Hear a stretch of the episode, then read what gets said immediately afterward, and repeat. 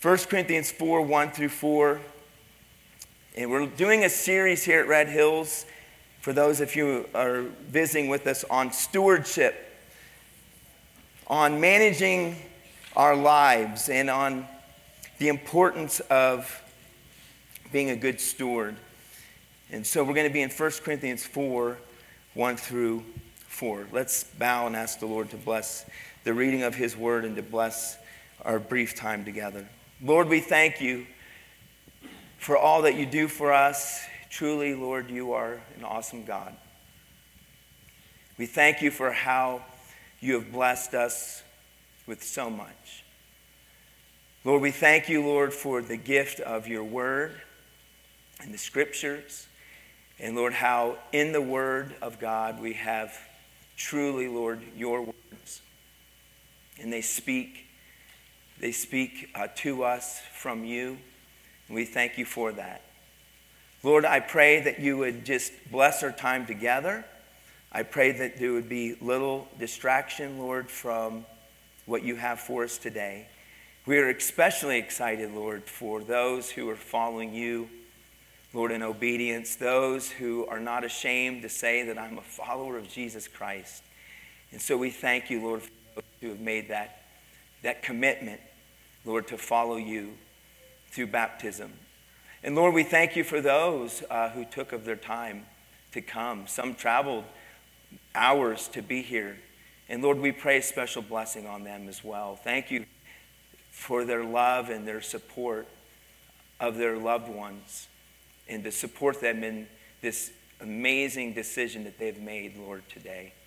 So, Lord, we pray your blessing on all that's said and done. Bless the children as they're down in children's church. We pray you bless them and watch over them. And Lord, help them to, to listen, Lord, to the word. may it change, Lord, our lives. In Jesus' name we pray. Amen. 1 Corinthians 4 1 through 4. Notice what Paul says, this kind of our theme passage. Paul says this this is how one should regard us. Notice what St. Paul said. He said, one should regard us as servants of Christ, not only as servants, but also as stewards. We're all called to be servants of Christ, but we're all called to be stewards. Notice he says, of the mysteries of God. Moreover, it is required of stewards that they be found faithful. But with me, it is a very small thing that I should be judged by you or by any other human court. I find it interesting. Paul says, You are not my judge. And he also says, I'm not your judge. But what he does say is interesting. He says, In fact, I, I don't even judge myself. For I'm not aware of anything against myself. He says, As far as I know, I'm doing what I should be doing, and I'm doing the best that I can. He says, But I am, but I'm not thereby acquitted. Notice what he says it is the Lord who judges me. You'll find all throughout Scripture, especially in the New Testament, this word steward is used quite a bit. You'll find in the book of Peter mentions it, Corinthians and Colossians also says that we are all stewards of the mysteries of God, but he also says, in, in essence, that every, our everyday life we are to be stewarding it well. What does it mean to be a steward? The definition that we could use uh, could be this an administrator, overseer, um, but I like the, the word manager, okay? Uh, the word steward is, is similar to a manager, meaning this is that, that God has entrusted things to us for us to manage, but they are not ours. All right? And so as we review the principles of stewardship and be, be ready, we're going to cover a lot of scripture here in a moment. But I want to remind you that there are three main principles. Number one, the first principle is this is that God owns everything. Do you remember that? It's not mine, it's his. Right, it's not mine, it's his. That is the overarching foundational principle of stewardship is that it's not mine, that God owns it. Our, our bodies, we're going to see here in a moment, are not ours, they're His. Uh, the Bible says that He owns the silver, He owns the wealth, he, it's all His. The Bible makes it very clear He created all things. And so understand that it is not mine, that it is His. Scripture is very clear on that. And so it's much easier for us when it comes to stewardship is to realize and it's not mine in the first place. And so we ask ourselves this question whose is it? And most of the time, we have this idea that it's mine. It's my life. It's my time. It's my, my money. Fill in the blank. But it is not mine, it's His. The second principle we said was this is that we must remember that things should never be preeminent, that stuff should not take the preeminence in our life, and that is that Jesus Christ should be first and foremost. You see, we can take nothing with us. Even Job said this. He said, I came into this world, says, naked I came into this world, and what does he say? Naked I will leave it. You've ne- we, we don't see a U-Haul, all right, or a Penske following a hearse, okay? You can't take it with you. The Pharaohs thought that they could take it with them. And then other people came and took it, and now it's sitting in museums all around the world, right? You can't take it with you. Yet many a times we live our lives consumed by things, and Jesus in his teaching warned of greed. And he says that, that, that, life is not the substance of things that we can gain, but he said, listen, don't lay up for yourself treasure here on earth. What did he say? Lay up for yourselves what? Treasures in heaven. You can't take anything with you. And then the third principle, and this is what we've been spending most of our time and will continue to spend our time on, is this is to remember the importance of the proper use of what God has entrusted to us. You see, God has entrusted many things to us, and as Paul said there in Corinthians, he says that someday we will stand before the Lord. The idea is this the Bible says that we will give an account. That there, he says that we will someday stand before the Lord. And as we continue in this series next week and the week after, we're going to look at teachings of Jesus and how Jesus used parables. And he said that, that, that, that there was a master who, who distributed his wealth and distributed, if you will, gifts, talents, abilities to his servants. And he left, but he said when he came back, that there was a day of reckoning, that they were to give an account of how they used what God blessed them with. You see, understand that we will all give an account. We will give an account of the things that God has entrusted to us. Last week we spent a little bit of teaching on this subject of time. The most precious thing that you and I have is time. All the money in the world cannot buy you more time.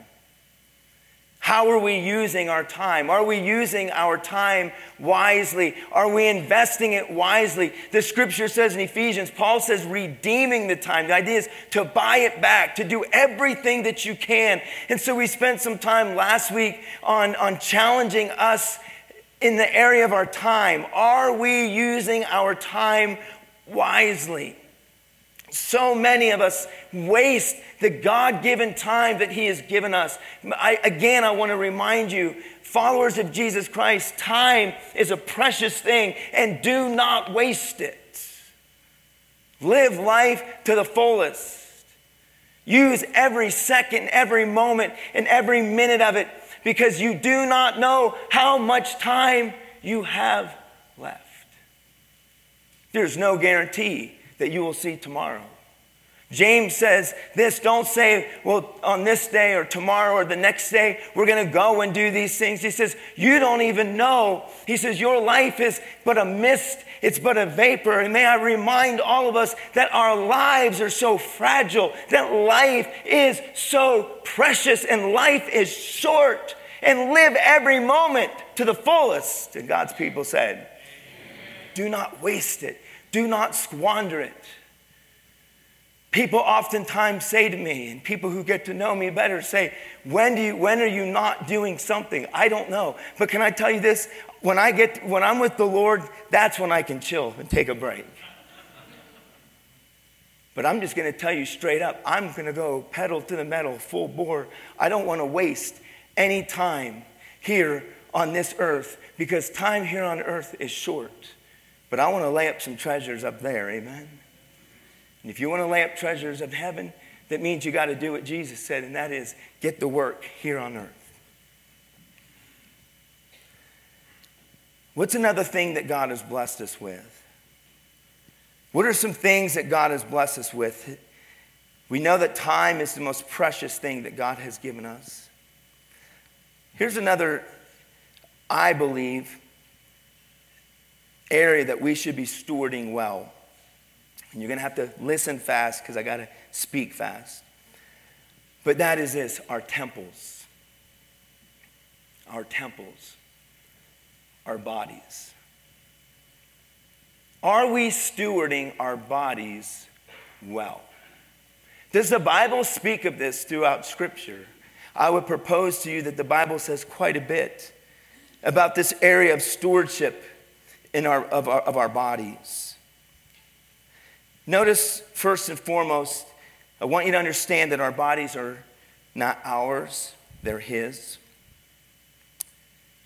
That our bodies are another precious gift from God. Look with me at a number of scriptures. I'm going to move quickly. Genesis 1:27. Notice what the Bible says. So God created man in his own image. We're made in the image of God. In the image of God, he created him male and female, and he created and he created them. That's a whole other sermon right there, right there. And let me tell you, male and female, that was it. Are you with me? right there, that's it. That's what the Bible says. Take it for what it says. That's a whole other sermon. But God created us in his image. You are special. You are Im- image bearers of God. Genesis 1 31, the Bible says in the same chapter, and God saw everything that he made. And notice this, and behold, I love this. He said, It was very good. Can you say those words with me? Very good. It was very good. God does not make mistakes. Amen? God does not make mistakes. And he says, Behold, it was very good. You see, God created us. He spoke everything else into existence, but in Genesis, the Bible says that He literally knelt down and He took the dust of the ground and He formed us and He created us in His image and after His likeness and He breathed into us, the Bible says, the breath of life, and you became a living soul. You are created in the image of God. In Psalms 100, in verse 3, the psalmist David says this now that now know that he is the Lord. Know that, that the Lord, he is God.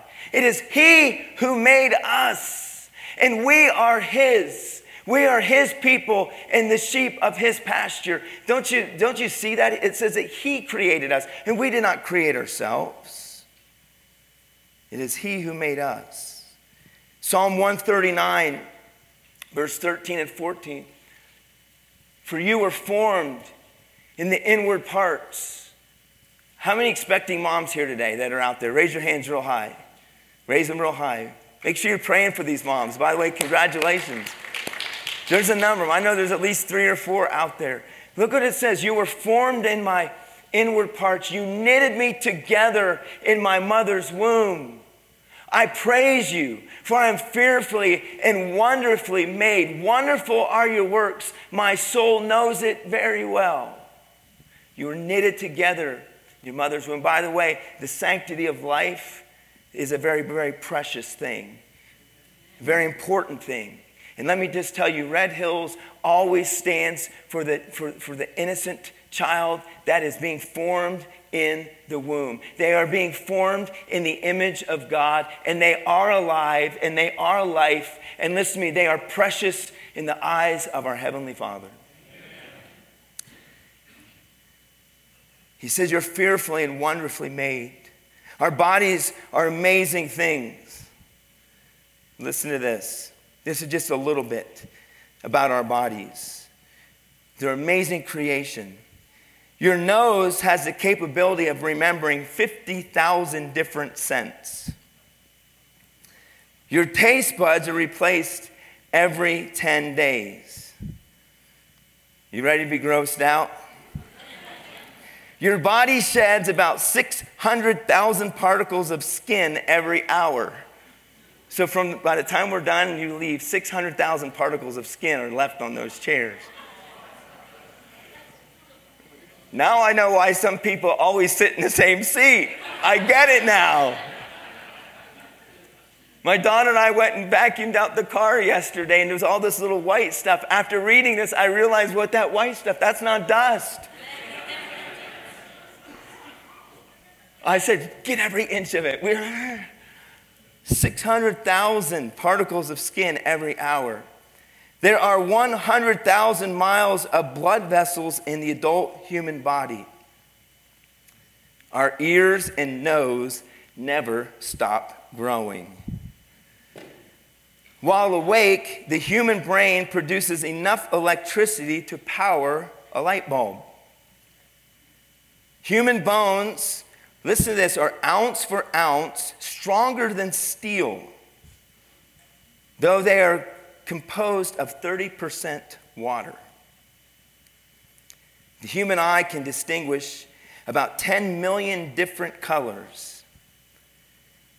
If uncoiled, the DNA in all of the cells in your body would stretch 10 billion miles. And someone says that there is no God. Are you serious?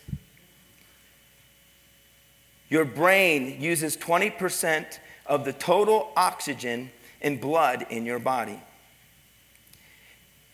In a lifetime, your brain's long term memory can hold as many as one quadrillion separate bits of, of information. I can't remember what I needed to get at the grocery store.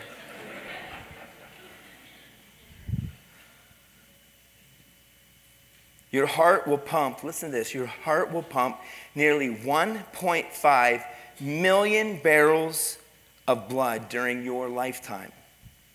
Enough, that's enough to fill 200 tank cars. When you take one step, you're using up to 200 muscles. And the older you get, you feel every single one of them, right? there are 650 named uh, skeletal muscles in the human body. There's 650 named, but they think that there's upwards of over 800 in the body. Your body is an amazing organism. It was made by and belongs to God.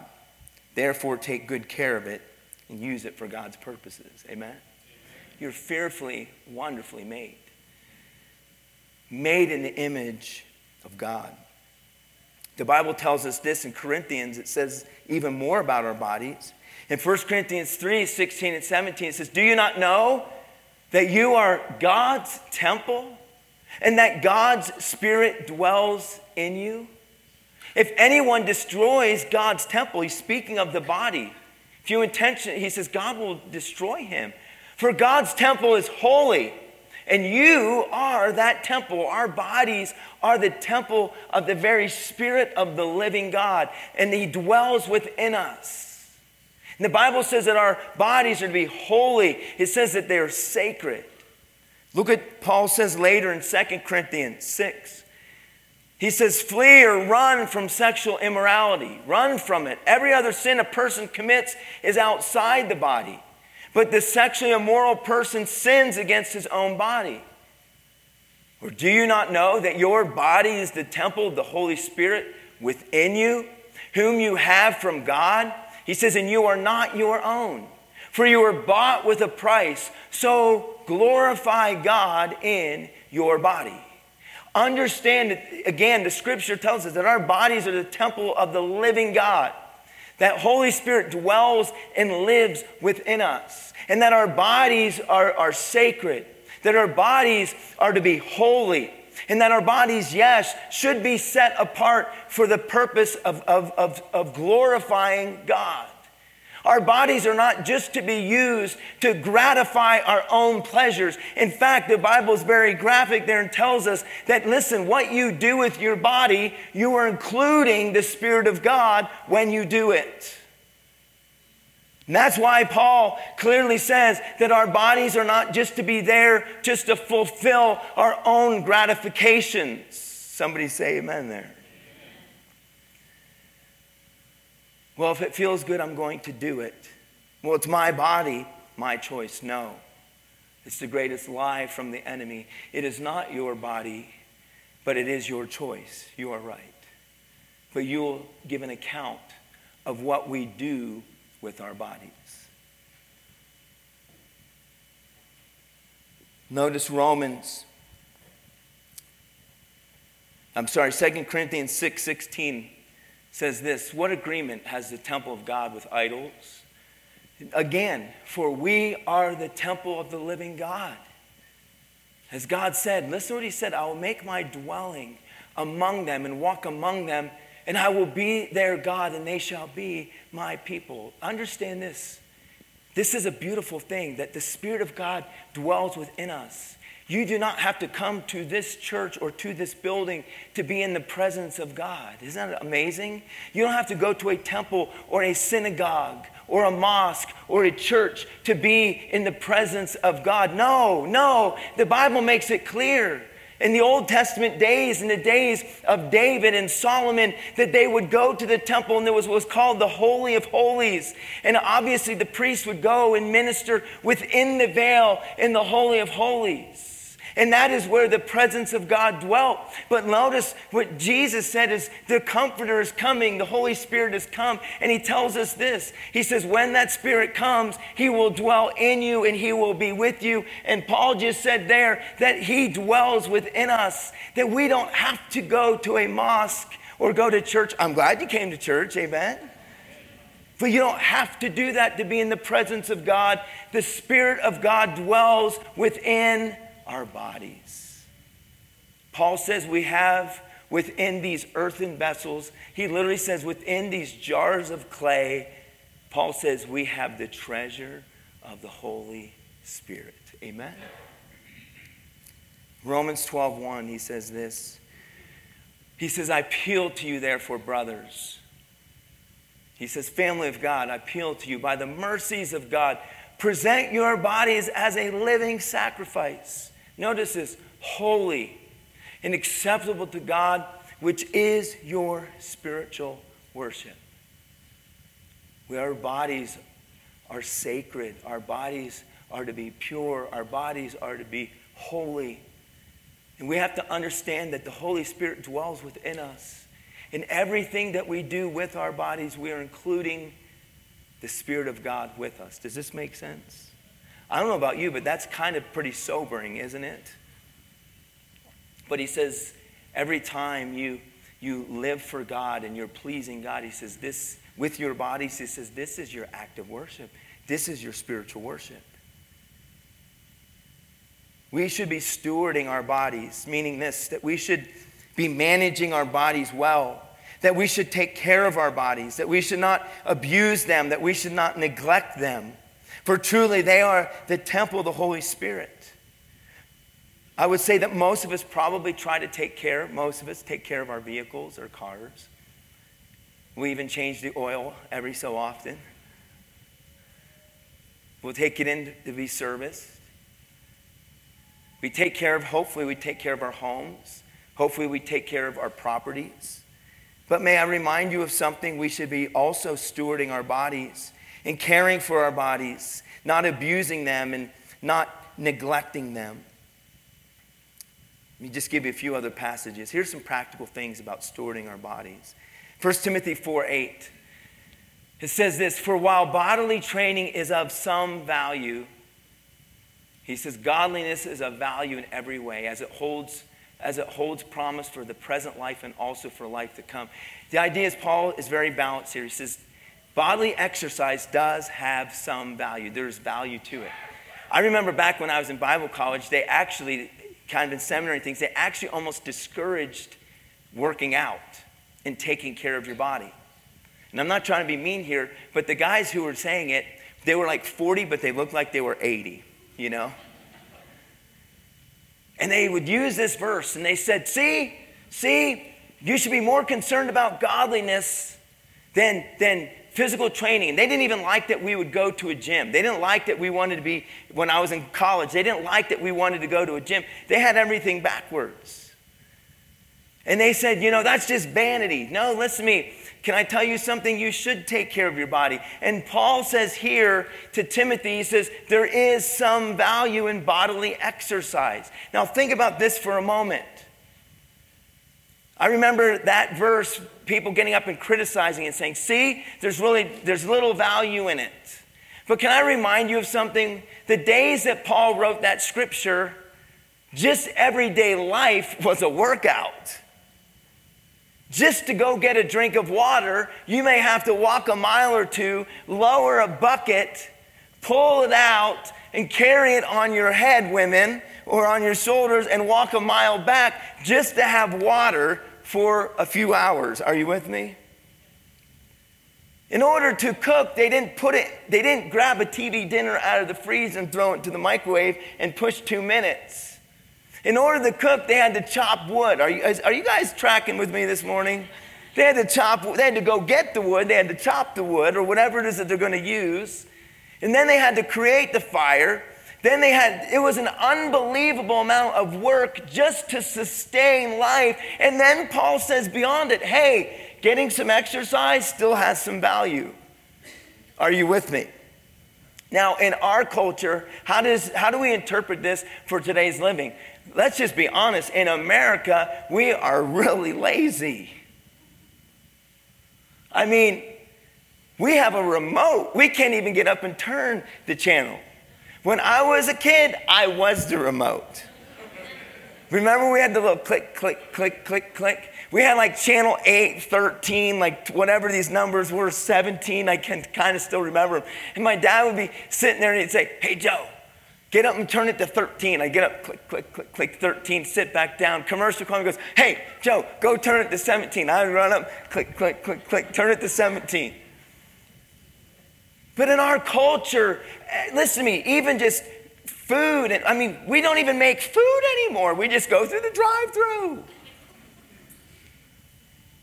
And so understand Think about the culture. Think about the context of what Paul was saying. And so, if people who were active, Jesus walked everywhere he went. Do you understand? They walked.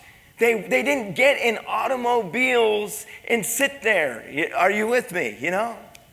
Everywhere they went, they had to walk. When they wanted bread, they walked down to the store. They had bought bread.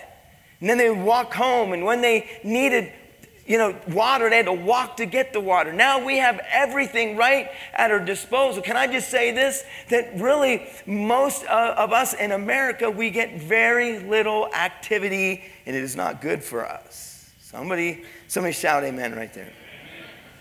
So for Paul to say that exercise has value, how much more so in our culture and in our society is it important to steward our bodies well?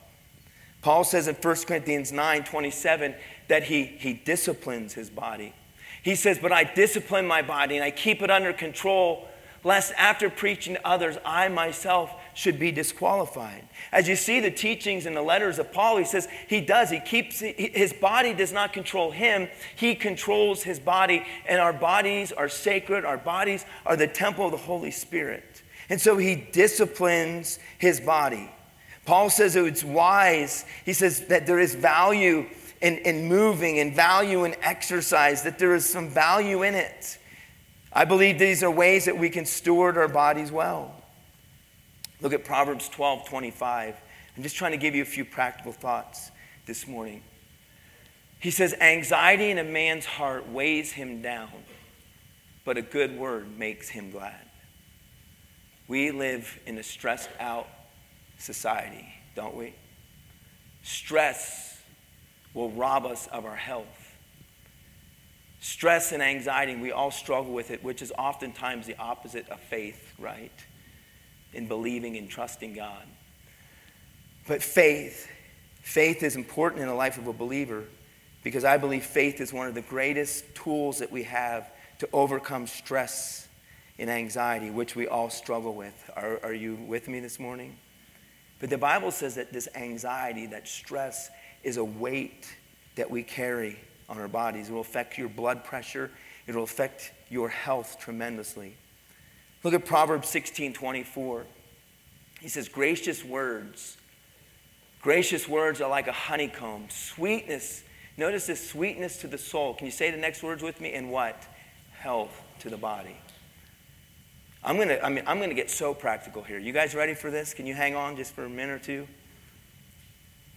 One way you can steward your bodies is by being very careful who you're listening to and what you listen to.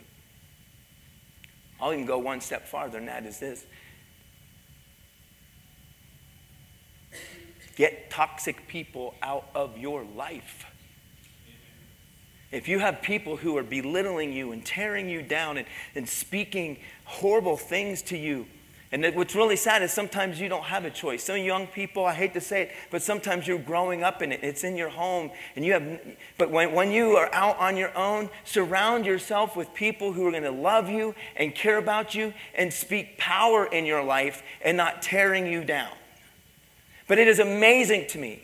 It is amazing to me that sometimes people are in relationships and I don't know where, you pe- where people are at. There's a lot here, and I don't know where everybody's at in their life. But even young people get into dating relationships, and it's really sad. A lot of times it's, it's young ladies. They'll get into a relationship and they have this man in their life, and that person is downright evil. They'll speak evil, they'll, they'll tear them apart and tear them down, and they'll say horrible things They'll say things like, you know, you're not attractive or you're not beautiful or, all whatever. You, you look fat. Fill in the blank. And can I tell you something? That is destroying your health and is robbing you of joy. And you need to get that out of your life.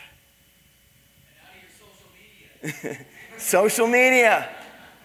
No, that is so true. How many young people end up going and taking their own life because of things that people have posted about them and said about them. So you understand, you have to protect your body. Your body is the temple of, of, of, the living God. Your body is sacred. And sometimes we don't realize that that also includes the things that people are saying to us. Because, listen, if we listen to those things, it will begin to rob you of your health. And after today, there'll be like five breakups, you know?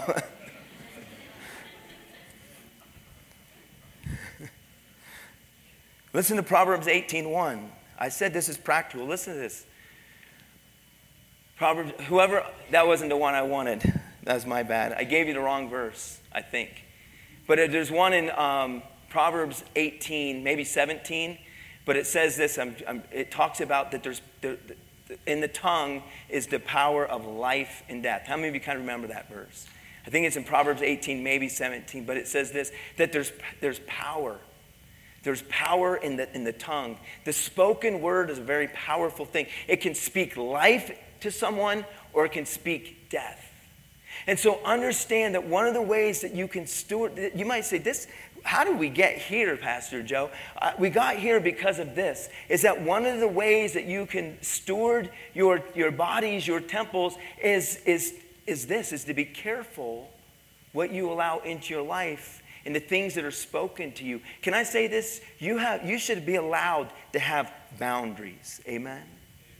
Boundaries are a good thing. And you know what's really sad? This stuff isn't taught in a lot of churches.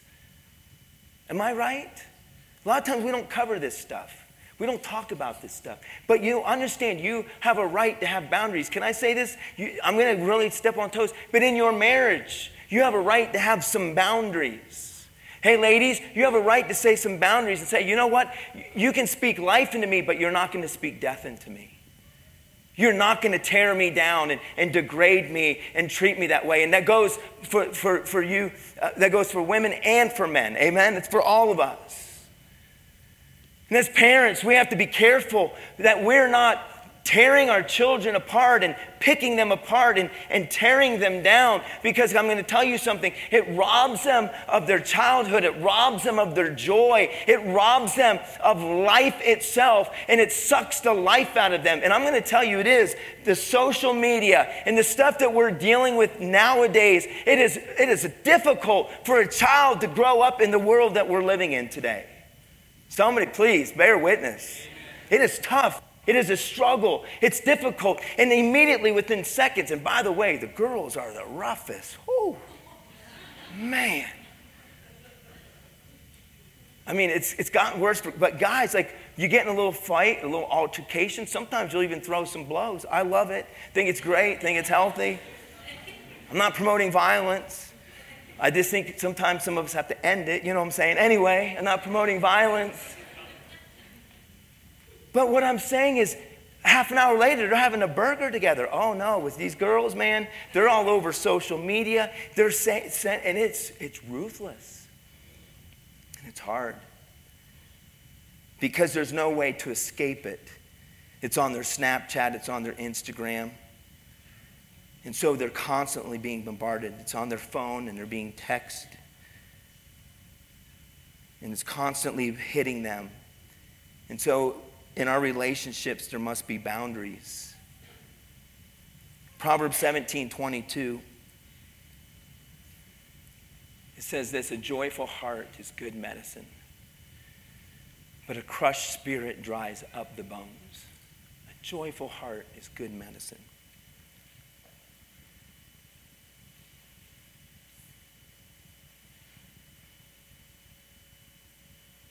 It's sad to oftentimes when you're working with young people to be able to see that their spirit is crushed. Even times where you'll see them cutting themselves, crying for help.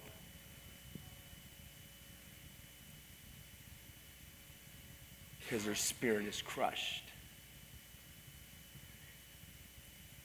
The Bible says that a merry heart, a cheerful heart, that is medicine to our bodies. Amen.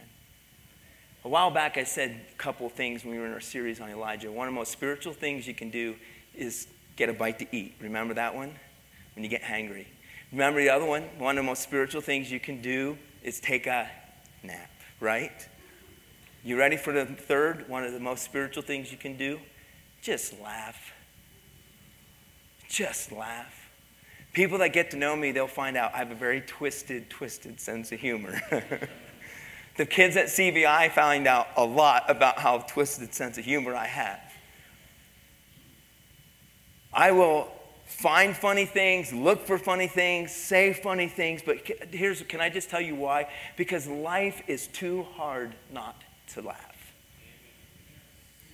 And laughter, the Bible says laughter and joy is health to the bones. Too many Christians have stinking thinking. and stinking thinking is going to rob you of your health. It's going to rob you of your joy. And the Bible says that crushed spirit, it dries up the bones. But a merry heart is like a good medicine. Amen? You say, all this is just so practical stuff. It is, isn't it?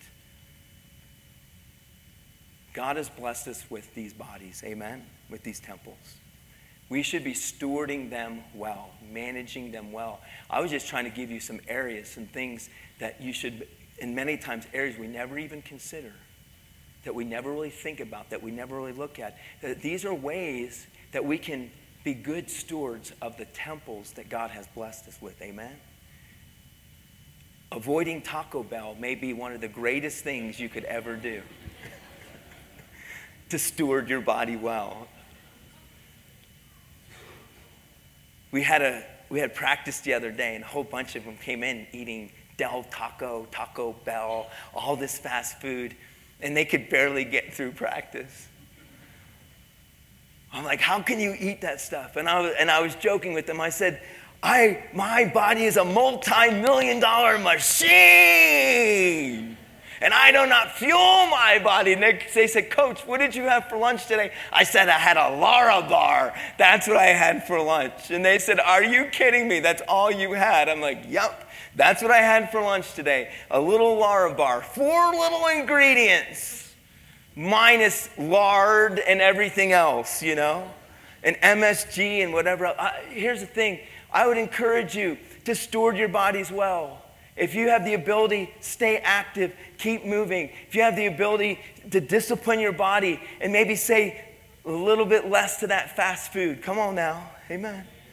Maybe a little less sugar. Steward it well. Take care of it. My father says this to me. My dad eats a glazed donut every morning. And he's in great health. And he's in his middle upper 70s, still works, still goes, still active. But he says this he says, Joe, you're the healthiest guy I know that's going to get run over by a Mack truck. But I will tell you this my father loves to laugh. He, if you're around him, he'll be telling jokes. He enjoys life. He stays active. He stays busy. And the idea is this is that he's living life to the fullest. But he does steward his body pretty well, other than Dunkin' Donuts every single morning. Well, and pizza at lunch, by the way. Be careful of allowing that toxicity into your life. Are you with me? His words are powerful. Words are so very powerful. And so I would encourage you to be careful who you surround yourself with. Because a broken spirit will dry up the bones. And I encourage everyone to list, lighten up and learn to laugh. Amen. Quit being so dang serious. Just lighten up a little. I just know some people, some Christians, some followers of Jesus who almost think, they almost had this idea, they almost think that, that to be spiritual is to be so serious and solemn. I'm going to tell you, God has a sense of humor. I can give you a couple of proofs about that, you know. Just look at some of the animals God created, amen? Look at some of the people God created. God has a sense of humor, amen? But they're all precious to Him. They're all precious. They're all image bearers. And listen to me, I believe that Jesus on this, on this life, people may not believe this, I believe he laughed and joked and had a good time with his disciples. And so, uh, one of the most spiritual things you can do is what? Just laugh. You know what? Laugh at yourself. It's okay. I do it all the time. I, make, I laugh at myself. Laugh. Another fine mess you got yourself into, Joe. Good job. And laugh. It's one of the most spiritual things you can do, honestly. It's just, it's good for the heart, it's good for the soul. Why do you think I make you laugh? Amen? It's so that when you, you know what? It, it brings health. It's good. Life is too hard to not laugh. And so steward your bodies well. Your bodies are a sacred gift from God. Amen. Let's stand and pray. Lord, I pray.